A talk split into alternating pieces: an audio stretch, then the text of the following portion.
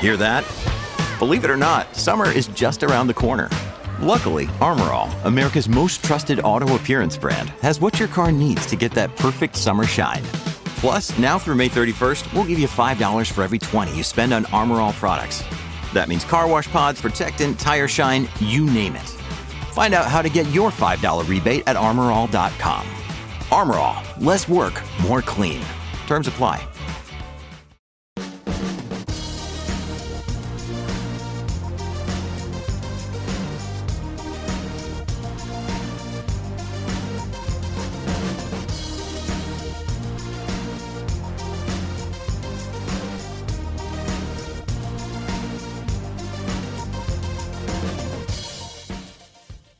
There, and welcome to the DNF1 podcast. My name is Adam. I'm one of your hosts, and joining me once again, my co host, Mr. Courtney Pye. Courtney, how are you doing this evening? Are you okay?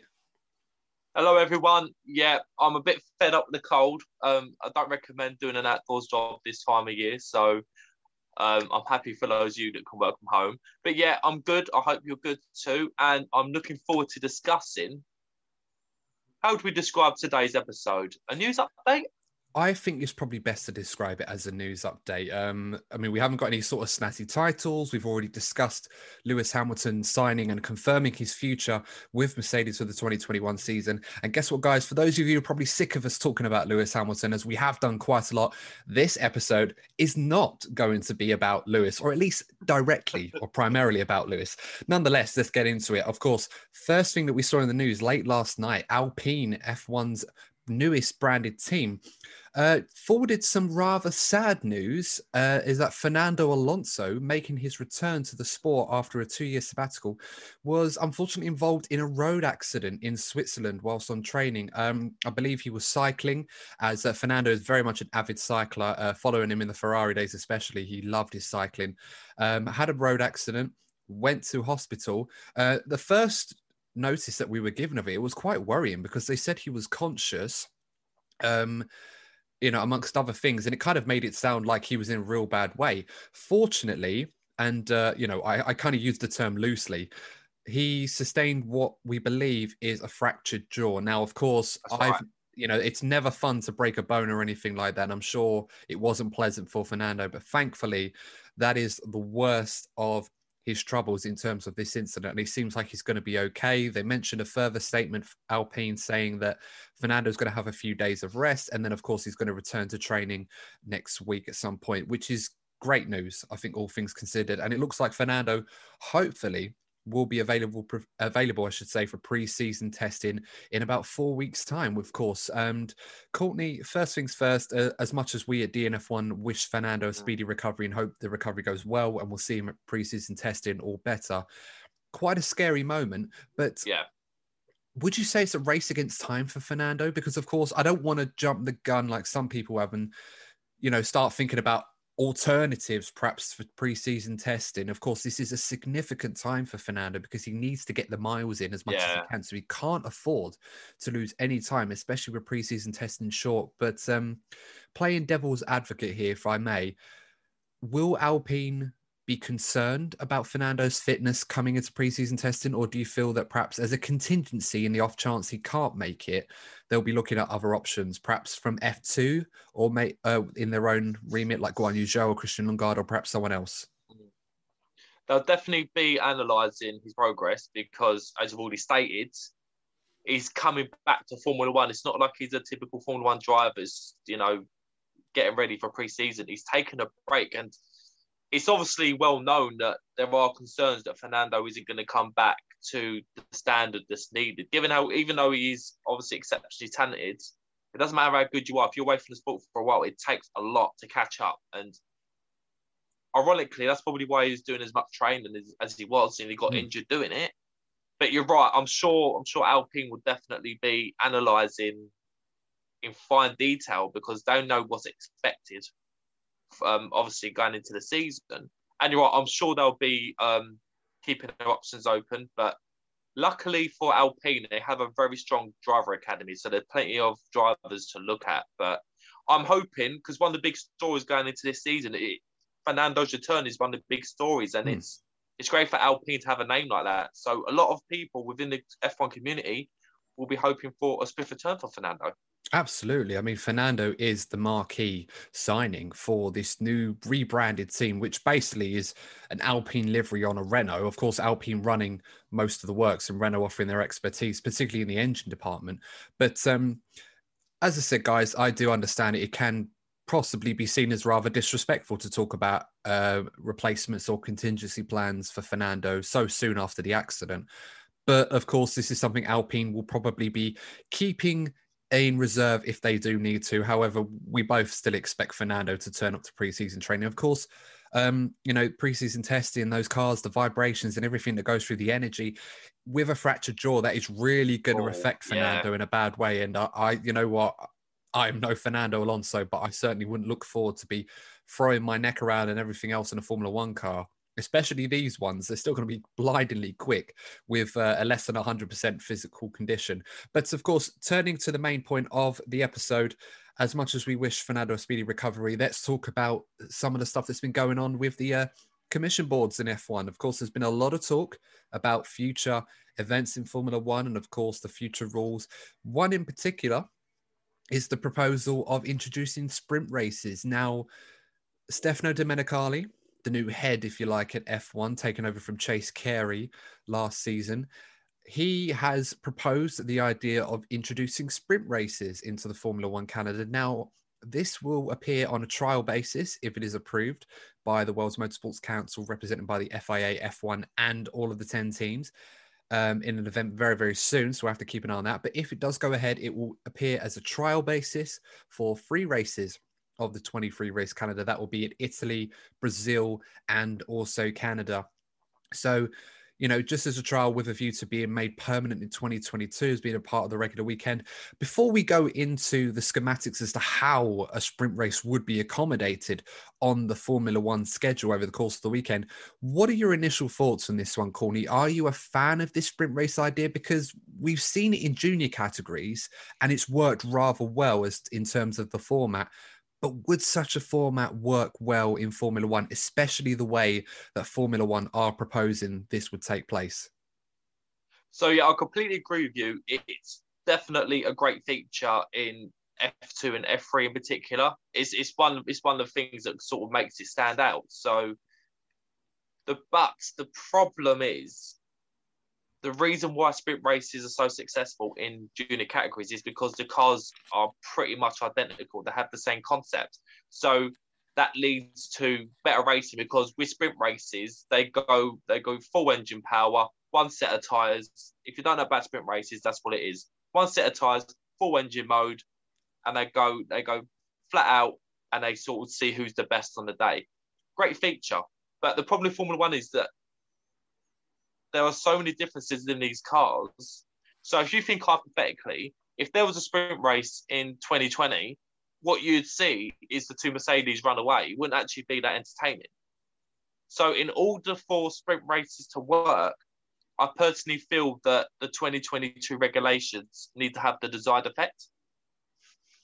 Yeah, absolutely. I mean, we've often looked in the past at artificial um, options to spice up the racing. And by artificial, I mean um, changes to the racing format or the calendar, for example, the uh, qualifying changes that Bernie Ecclestone had tried proposing for many years. Of course, he wanted to change it and it's taken many forms until the version that we have today, which has proven to be very, very popular. I remember back in 2016, the elimination style qualifying that lasted only two races.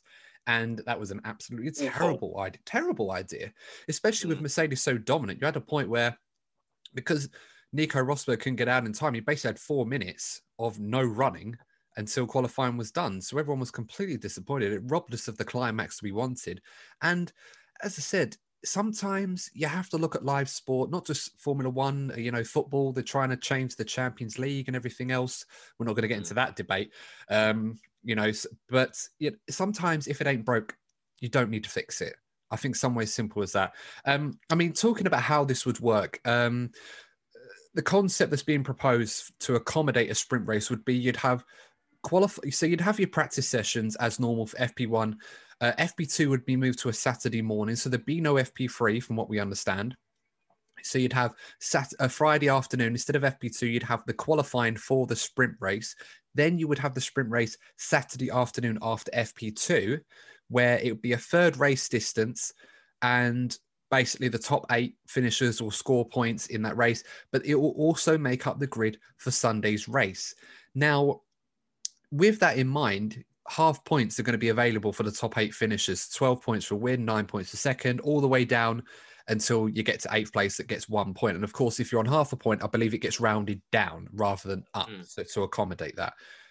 And you're absolutely right, Corny. I think with the parity in quality in the golfing class between the teams from what we saw in 2020, given that we are entering like a 2020 B season, if you like, where there's going to be a lot of carryover. Of course, there will be will be a lot of changes which will make a difference. Um, you know, we haven't ignored that, but Mercedes are the red hot favorites, and it wouldn't be naive to think that Mercedes would just dominate the Saturday sprint race and then dominate the race on a Sunday. Exactly. And then, in addition to all of that, you've got to consider things like tires, um, spare parts, the cost element, especially with a cost cap being introduced this year. How is that all going to fit into it? Engine parts and everything else. You probably get to a point where the teams may not necessarily this season, but if it went ahead for 2022, would optimize their running so that they would develop the perfect strategy to finish their race, uh, the sprint race in the fastest time, but everyone else will do the same thing. So it completely exactly. mitigates any yeah. advantage you will have. And you'll probably just have a very shortened version of those boring races where it's like one stop and nothing really happens. Um, I mean, this is kind of a make perhaps a very much conservative opinion on this uh, from a fan who very much likes the current format the way it is and don't think it should be changed. But I mean, what are your thoughts on this one, Courtney? Do you think, financially speaking, and in terms of the engine parts and everything else, is it really mm-hmm. feasible to add more action to the race weekend that is going to be, you know, competitive? You know, you can't ignore it because its points are up for grabs. It'd be stupid to ignore it. But do you think that it's feasible to introduce something like this without relaxing some of the new restrictions that the regulations are imposing on the teams? Yeah, so first of all, you're absolutely right. There needs to be more of a balance when it comes to budgeting for you know the midfield and the lower lower teams to for it to really work for these teams. And also another thing that has come to mind about this is if you think about the start of the race, it's usually the midfield teams and the teams lower down the grid that are more likely to have accidents at the start of the race due to a concertina effect on the first corner, nine times out of ten. So in theory, these teams are more likely to have accidents and damage their cars and possibly have overnight work needed done, and that's more work for the mechanics. So that that that builds much more of a cumulative cost for these teams. Hmm. So I think it's counterproductive from a financial sense. I understand why you know the, the guys at the top of Formula One want to make things you know more entertaining, you know, freshen it up a little bit because one of the stigmas attached to Formula One is you know it's very predictable, quite boring. But the the biggest problem facing Formula One is that it's the competitiveness. There, there, has been a team dominant in Formula One, generally speaking, for I say 20 years, and you can even look further back to the 80s with Williams and McLaren. Mm. That's just a general problem with Formula One. It just seems that when when a team gets on top, it's difficult for them to be dethroned. Mm. So that's something that Formula One needs to look into, and they are open to do that for 2022. So my personal perspective, unfortunately, I'm just a fan. I don't have a say. Why not see how the 2022 regulations get on? And if the if the pecking orders become even, why not introduce a sprint race then?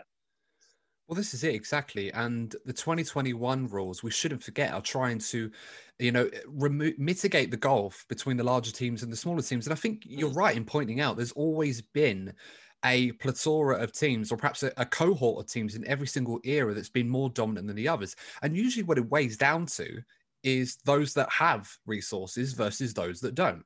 And the introduction of a cost cap and also the the ATR scale, the aerodynamic testing I can't remember what the R stands for now. Terrible, but um, basically the, the, sliding scale on, uh, t- you know, on aerodynamic testing and mm. CFD runs and everything else, which is determined by your position in the constructors' championship, to try and even the playing field. I think those are really great initiatives that I think are going to play a huge part, uh, not just in 2022, but this season as well, in making sure that the teams that had to meet a budget of around 100 to 150 million and struggled to even get there will be on a level playing field compared to the teams like the Mercedes, the Red Bulls, and the Ferraris who are spending double that. You know, that's where you're going to find a level playing field, and that's where you're going to close the gap. Those regulations and the cost cap, not necessarily by introducing sprint race to artificially change the action. The concept is sound. I will give them that. And yeah. yes, there is an appeal to having sprint races. Of course, as a Formula One fan, I would love to have as much action as possible over the weekend. Nobody wants to see, uh, you know, you know, something that's completely pointless. But at the end of the day, I, I agree, Corny. I just feel like by doing this, not only are you going to create an opportunity for Mercedes and other dominant teams to basically continue to dominate, assuming they get Friday qualifying right, because I imagine it would be under the same format that we currently get on a Saturday and then just dominate the sprint race and then dominate the regular race because there's no there's no reason why the smaller teams can really risk more for less points than do it on a Sunday to get more points when there's more opportunities to do that. That I don't see the logic in that. I know people say it's a shorter format, it means less time for the bigger teams to claw back the deficit if there is one, but then you're assuming that that's going to happen mm. all the time. And most of the races that we had last season that were brilliant did have certain events that happened, i.e., the weather or safety cars or other thing. So I get the logic in the concept.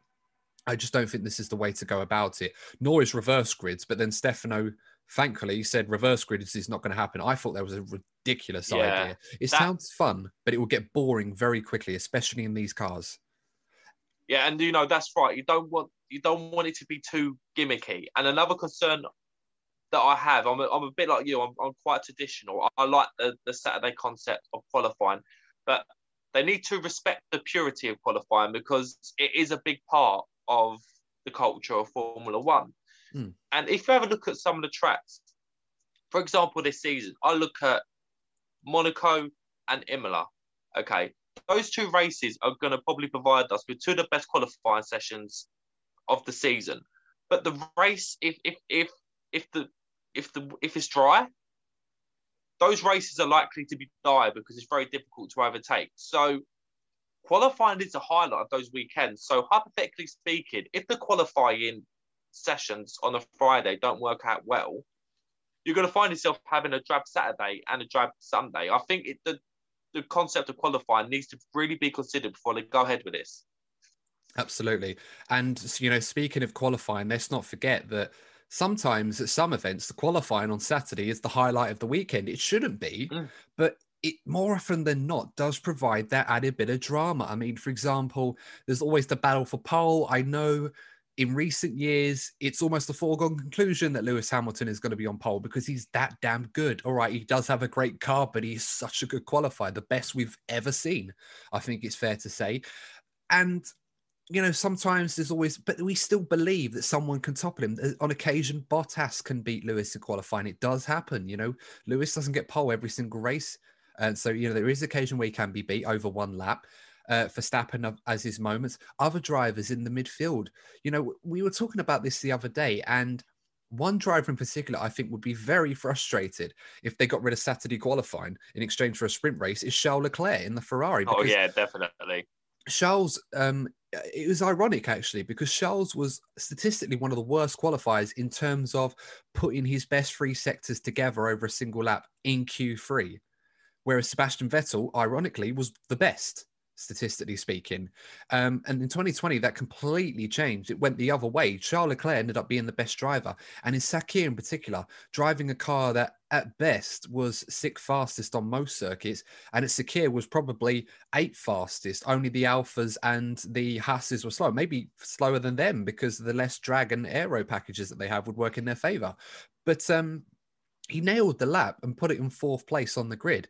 All right, he, he retired early in the race because he made a silly mistake on the first lap, but it was such an incredible lap. When he got out of the car, he just thought, forget the last five minutes. I can't do a better lap than that. I just, and he just got out and it was absolutely brilliant. But it's that sort of thing that you'll be robbed of if you introduce a sprint race because Friday qualifying, where's the incentive all right, there probably is an incentive to do well in Friday qualifying because you want a good position in the sprint race because it will set you up well for the actual race itself and extra points. And then, you know, in addition to that, where do we, where do the statisticians look at race wins, Courtney? Because this is something I wanted to pose to you actually when I saw this. Where does a sprint race or how does a sprint race get valued in terms of a race win compared to a full race? Because hypothetically speaking, let's let's say they introduce sprint races on a permanent basis and they go for 10 years and someone, I don't know, someone ran at Max Verstappen, let's say, um, wins 100 sprint races, but never wins on a Sunday, does that mean he becomes the most successful race winner of all time? Or because it's a third of the race distance, they say, well, no, he's only got the value of about 33 wins rather than 100. You know, where does where does those get stacked up? Because they don't stack those up in the junior categories in the same way as they do for the feature races. Yeah, I like to think they would put it as a separate statistic because I think the F1 purists would be pulling their hair out if they mm. saw, for example, you know, Lewis Hamilton is statistically the best of all time. And if he's beaten by someone Sunnit by only winning third race distance, then yeah, that would cause a lot of drama. And uh, again, that's what I mean. It's I'm all for new ideas. I'm sure a lot of people are, but you need to be protecting the purity of the sport that made us fall in love with it in the first place. Mm. And, and I think it devalues the Sunday race itself as well exactly. because you know the Sunday the main event I, I, just it works in junior categories the format that they use and I don't believe Formula 1 would adopt the same format in terms of the top 8 um you know, reverse top eight from sp- feature to sprint race, etc., and the rest of them they just sit where they finished in the previous race. It works there, and the reason they do it there is a competitive balance in equal machinery to a degree that allows the best drivers to come through over the course of the season. In F1, I just don't think you're going to get that, or at least achieve that in the same way. And who's to say a sprint race doesn't in this season? It might determine if it was to happen, it might determine who wins the world championship. And how strange would that be if you can imagine, again, playing devil's advocate? Let's say Max Verstappen, you know, won all the sprint races and Lewis, you know, comes second in them. And then all of a sudden, Max wins the championship by a point. And you'd argue, well, if you didn't have the sprint races, Lewis That's would have been it. champion. It, Where's the parity? Because it can happen. It is, it is a possibility because if Red Bull closer, which is, is a possibility, mm. this this hypothetical situation could become reality. Mm. And it would if if Verstappen was to win that. Can you imagine? Oh, the Lewis Hamilton fans be going crazy. Well, be yeah. and, it, and, and and also, and it would also look, look, Max Max would be ecstatic to become a world champion, and he's clearly talented to do so. But there'd always be that slight question mark, you know, particularly given that this is a trial. Yes, I don't know. I, I just I just think the finer details of it need to really be assessed before they come to a decision. Well, absolutely right. I mean, look at, I mean, I'm just trying to think an example. I think it was 2014 when they introduced double points in Abu Dhabi, or was it 2015? One of them. And uh, uh, 2014, yeah. Yeah. Uh, it, ultimately, it didn't matter. Lewis still won the world championship. But if you applied that logic in other seasons, I think, if I'm right, in 2008, if you'd had double points in the last race of the season, Massa would have been world champion mm-hmm. that season. I know they said it wouldn't have affected the order in other seasons, but it would have done in that one. And I don't think it would have been right for someone who's been better over the course of a season to lose the championship um, on double points, especially if, for example, Rosberg at the time was 24 points behind Lewis, or 49 points behind Lewis, I should say, and then wins where Lewis retires and Rosberg gets 50. Um, it, you know, it, it wouldn't sit right. So yeah. I think from our perspective, I like the idea. I like that they're trying these things. And we've never had the actual race weekend format changed to such a degree or willing to be trialed in this way to see if it works. Um, but I think the best way to achieve some, um, you know, to achieve more of equality, I suppose, in the racing and more spiced up action with the cars being on more of a level playing field is what we're actually introducing. And that's a cost cap regulations that will allow the bigger teams to be kept down a little bit in terms of development, with the smaller teams to get up uh, in, in the same way. And also the cars being changed in such a way that will allow more great race. And of course, the teams are going to try to develop these cars to a degree where they'll mitigate that as much as possible to suit their own need in clear air, because obviously you never design a car to be running behind another one. You design one to be leading the pack. That's all aerodynamicists will tell you that. But I just think let's stick to what we're doing, see how it goes, and you know we'll move forward if we need to with other alternatives. Um, you know, having said all of this, there were some supporters for this um, sprint race series from what we've heard from the commission. As a fan, I I hope it doesn't come it doesn't go through. Although I'm willing for it to be tried out, I just don't think it's going to work. But they will need 28 out of 30 votes from the three parties we've already mentioned in order for this to go through. I'd be very surprised if it happens, but it's sport, anything can happen. Um, so moving on to the other major talking point that we saw, someone else that was discussed at the commission is the engine freeze. Now, for those of you that weren't aware, there was an engine freeze that was being proposed for the start of the 2023 season, where the teams would have three years where they would not be allowed to develop their engines. So that would be Ferrari, Renault, and Mercedes. Of course, with Honda pulling out of the sport altogether at the end of the 2021 season um, they won't be able to develop their engines at all until the new engine regulation changes come in 2026. In the news, we have heard that an agreement has been reached unanimously. So all 30 parties involved, or all three parties involved, all 30 people representing, have agreed unanimously on an engine freeze for 2022. So what that means essentially is at the end of this season, the teams will have one final opportunity to develop their engines for the next three seasons, and that will be it. No more development beyond the start of 2022. First things first, Courtney, this is a huge, huge win for Red Bull. It must be said, given that rival teams were probably reluctant originally um, in order to allow this to suit Red Bull's benefit.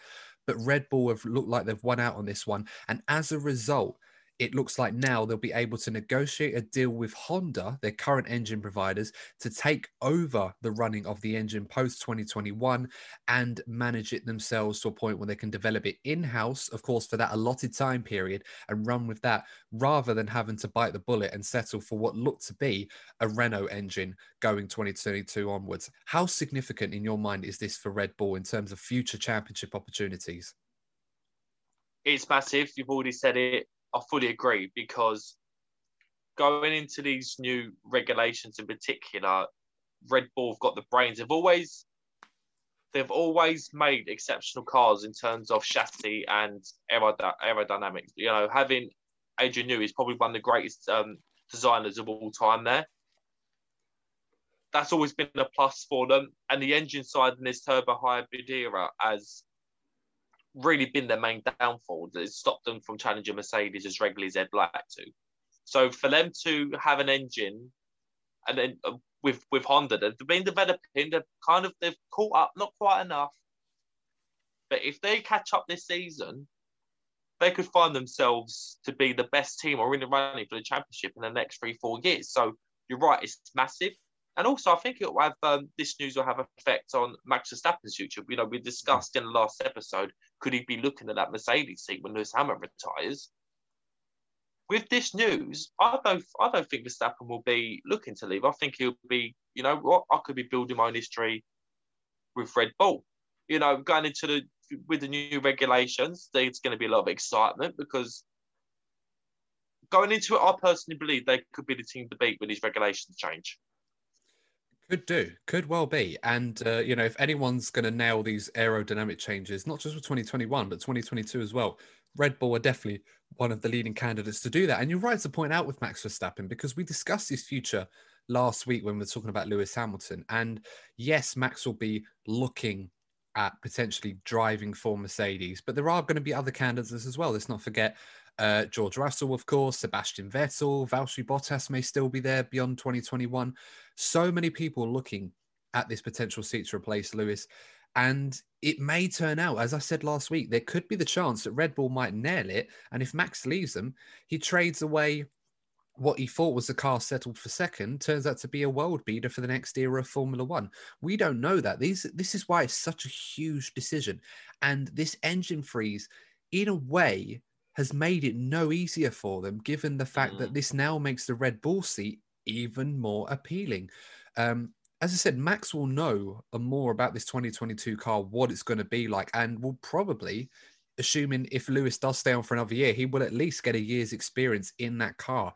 But could you imagine if Lewis Hamilton leaves at the end of the 2021 season, winning an eighth world championship, and Red Bull were very close to stopping him in Max Verstappen?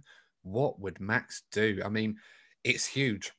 It could define the next era of Formula One. It could define his career. This next, yeah. it certainly defined Lewis's when Lewis moved from McLaren in 2013 to Mercedes. Everyone thought that was a mistake, and it turned out to be the defining moment in Lewis Hamilton's career because it turned him into one of the greatest, if not the greatest driver of all time. Um, it, it's such a huge moment. I can't wait to see what he does.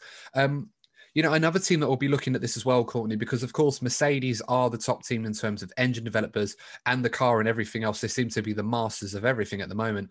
But um, Ferrari in particular will be very keenly interested. Now, I'm surprised that Ferrari decided to support this.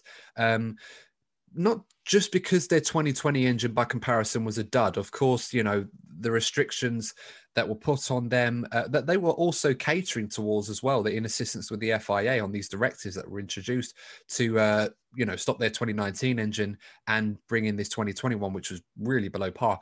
The 2021 engine from what we understand, is going to be an improvement. But it's 2022 that I want to talk about because whilst Ferrari have been upbeat and optimistic about the 2021 engine, not necessarily being on par with Mercedes, but at least further up the field than it was last season. Um, Mattia Binotto claimed last season that if Ferrari were allowed to develop their engine in season, they would have at least moved from the back of the field. In this case, probably surpassing either Renault or Honda um, in this way. In, in his opinion, of course, we'd have to wait and see what Ferrari do. But in 2022, I am hearing a lot of rumors from Ferrari that, uh, and this come, I believe this come from AMuS Germany, I believe. So, you know, don't quote me on it, but I did see something along this lines, and a few other people talked about this too. Ferrari are planning a radical change for the 2022 engine, and this could be anticipation of mm. the new engine freeze coming up. And what they believe is that because it's such a radical concept, the performance gains are groundbreaking in their opinion. Now, Ferrari are very good at building engines. Let's not forget that. Despite the shambles that they had last season, they are very good at building engines when they get them right. They were legendary in the early 2000s uh, and for some time, of course, masters of the V12s until they had to give those up in the early 90s. Um, but if it works for them, it really could be groundbreaking. Reliability will be a factor, but it's something I believe Ferrari has gambled on. I believe it's something John Elkann might have referred to as well when he was talking about Ferrari's prospects in the future. So it's something that a lot of teams, a lot of manufacturers of these engines are looking at. Of course, we're not we're not discounting Mercedes. Mercedes might have a trickle to up the sleeve. Yeah. They always do. Um, you know, these, I, have got yeah. I've got to say, Adam, I really hope this is true because I don't know. I, I, think a lot of people are feeling that Lewis will leave if he wins this championship, and we're looking to the next generation in Formula One. And as a neutral, with my guy gone, I'm going to be watching on as a neutral from that point onwards. And there's nothing I want to see more in the future than Charles Leclerc versus Max Verstappen. So I really hope that Ferrari take that step forward because that's what the fans are going to want. You know, a lot of see they'll want to see George Russell in the mix, but we see some of the tangles these two drivers have had. Mm. They've only had several, but they're usually blockbuster. These guys are rivals going back years. Absolutely. It is, it is. Yeah. And you say that, Courtney, that you'll become a neutral. I felt that way after Michael Schumacher retired in 2000, the first time he retired in 2006. But then I realized I was a Ferrari fan through and through. You find new heroes to appreciate, you find new drivers to really get behind. Uh, I'm sure you will too. But um, as I said, I'm really excited about this new era. And I, I hope, in a way, that these rumors are true what Ferrari are trying to do. This is absolutely mega. But it could work brilliantly well and give them what they need to dominate post 2021 or it could leave them with a very very bad engine that they can't improve for 3 years and leave them down where they've been last season. Hopefully it's the former rather than the latter but so many exciting stories. This is why 2022 is a mega mega exciting it for is. Formula it's, 1 it's massive it's the biggest rule ch- regulation change I think we've ever seen in the sport, and I really hope it proves to be successful. Um, you know, in terms of spicing up the racing, and of course, allow newer competitors to come to the fold, not just the same teams dominating the sport. I mean, yes, I'm a Ferrari fan. I want Ferrari to win championships, but it's so much more fun when there's way more competition rather than one team dominating. However, I have noticed if given the option, people would probably prefer their teams watch their teams dominate week in week out like Mercedes have done. So what do it's I? Been, yeah, I've, I've loved it. I've loved it personally, but I must say, as much as I've loved seeing Lewis win, I think the last couple of seasons in particular, I can understand the frustrations from other fans. And you mm. know, at the end of the day, I feel that frustration in other sports, like when you see the same team winning the league all the time, in like the Premier League, for example. Like, you know, mm. as at the end of the day, the majority of the fans are neutrals, and they don't. They want to be seeing as many teams in the mix as possible. So I, I do. I, I'm fairly confident with these new regulations. I think we're going to be seeing new teams in the mix. I have high hopes. I've, I've said it so many times on this podcast already. I have really high hopes on McLaren. I think they could be there or thereabouts. I think Mercedes will be. I'm hoping we have at least four teams challenging at the top and having one of these young drivers coming through. So ideally, this is this is idealistic of me. I'd love to see McLaren, Mercedes, Ferrari, Red Bull, and having Norris, Russell, Leclerc, and Verstappen all going for the championship. That'd be beautiful. Mm. And let's not forget what Aston Martin could do. They might be able to throw up yeah. a spanner in the works as well. That's an exciting project. You know, got to watch out for Sebastian Vettel. I mean, I was hearing that mm-hmm the Aston Martin is going to be developed a lot similarly to the 2020 Mercedes. Obviously, not you know parodying what they did last season, but it's going to have a much more stable rear end, which is one of the reasons why Mercedes was so successful. And Sebastian Vettel would absolutely love that because Lewis did. And if Lewis did, Seb does as well. Very similar in their driving styles to some degree, especially in handling a rear end. So I really hope for them and for Seb that that works out. So much to talk about, guys, that we've only got so much time on this podcast. I think the last thing that's left to say, um, you know, Ferrari also in the news, they've announced that they're going to be uh, doing a launch on the 26th of February. I believe that's going to be a livery launch because they're doing another one on the 10th of March, which I imagine you'll see the full car. So, you know, that's going to be something to look forward to. And it's another date in the diary for you DNF1 fans, uh, as we're going to be covering each and every single team in a separate podcast.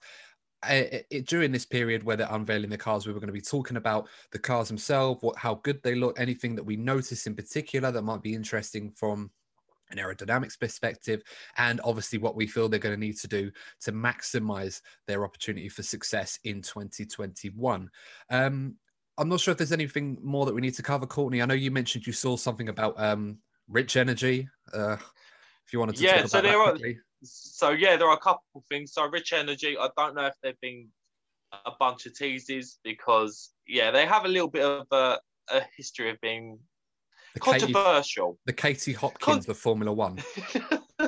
always putting a target. Yeah, always being controversial. Put the target on their head themselves, and yet everyone's like, "Ugh, why are we giving these people time?" And yet everybody retweets everything yeah, they say. Like that's it. And this, and this is and we're talking seen. about them. So that's it. You know. So they've retweeted this evening that they they plan to reveal a new partnership with a new team, a new F1 team on February the 14th, which is obviously Valentine's Day. So I'm sure um, I'm sure everybody would be throwing their partners to the side to eagerly to get the eagerly anticipated news to see who Rich Energy are going with.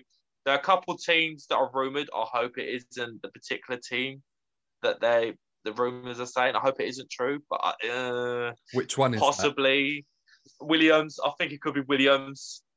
Okay. Um, I think Williams have kind of been building a good reputation with George Russell, and I I don't want them to become a banter team. Um, so I'm hoping that isn't true. But that's the first point I want to make. Also, I know Adam, you usually do this. But if you're watching these videos and you haven't subscribed yet, please subscribe because it really does help the channel grow. We're approaching 200 subscribers, which would be a massive milestone for us. You know, when we first started this, I wouldn't have dreamed at the very start that we could make 200 subscribers in and around a year mm. of you know starting this channel. And i really do hope that you enjoy what we do. We we certainly enjoy it and we've loved the feedback we've got from you. So if you're watching this and you like what we do please subscribe and please share with other people that you know because unfortunately for myself and adam the people in and around our social circles aren't really into formula one. So we rely on you guys to get our content out there yeah, it's a good thing that Courtney and I found each other on that first day of secondary school. Otherwise, God knows what would have happened. It, our podcast would never have happened. Exactly. You know, so uh, there's something good that came from that experience, I will admit. But um, yeah, no, Courtney's absolutely right, guys. We appreciate and absolutely love you for all the support. And there are loads of you out there that tune into our podcast and seem to enjoy it from what we understand. Although you haven't subscribed, please do subscribe. It's absolutely free to do so. We're not going to be nagging you and plugging you with this, that, and everything else to say, yeah, you know, do this and do that. Look, you know, it, it's absolutely fantastic, those of you that supported us. We hope more of you can continue to do so. And 2021 is going to be a very good year for DNF1 with what we've got planned and what we're working on at the moment. So please hit that subscribe button on YouTube, like the video if you've enjoyed it, and make sure to hit the notifications bell as well, because yes. I have heard from some of our followers that they're not being notified when our podcasts are being uploaded. So please do let us know if you are having that problem. And of course, comment below on the topics that we've talked about. Uh, let us know if you are looking forward to the idea of sprint races, if you're in favor, uh, you know, anything to do with the engine freeze, how, how, you think that will go. And of course, which let us know which car you are looking forward to being unveiled as the launches start to begin next week. And of course, just to let you know, on Monday, we are going to be reviewing the new McLaren, the first team to break cover and unveil what their car is going to look like. Given how soon it is before testing, I imagine it's going to be a livery launch, but nonetheless, I am very much looking forward to seeing these 2021 cars in the flesh.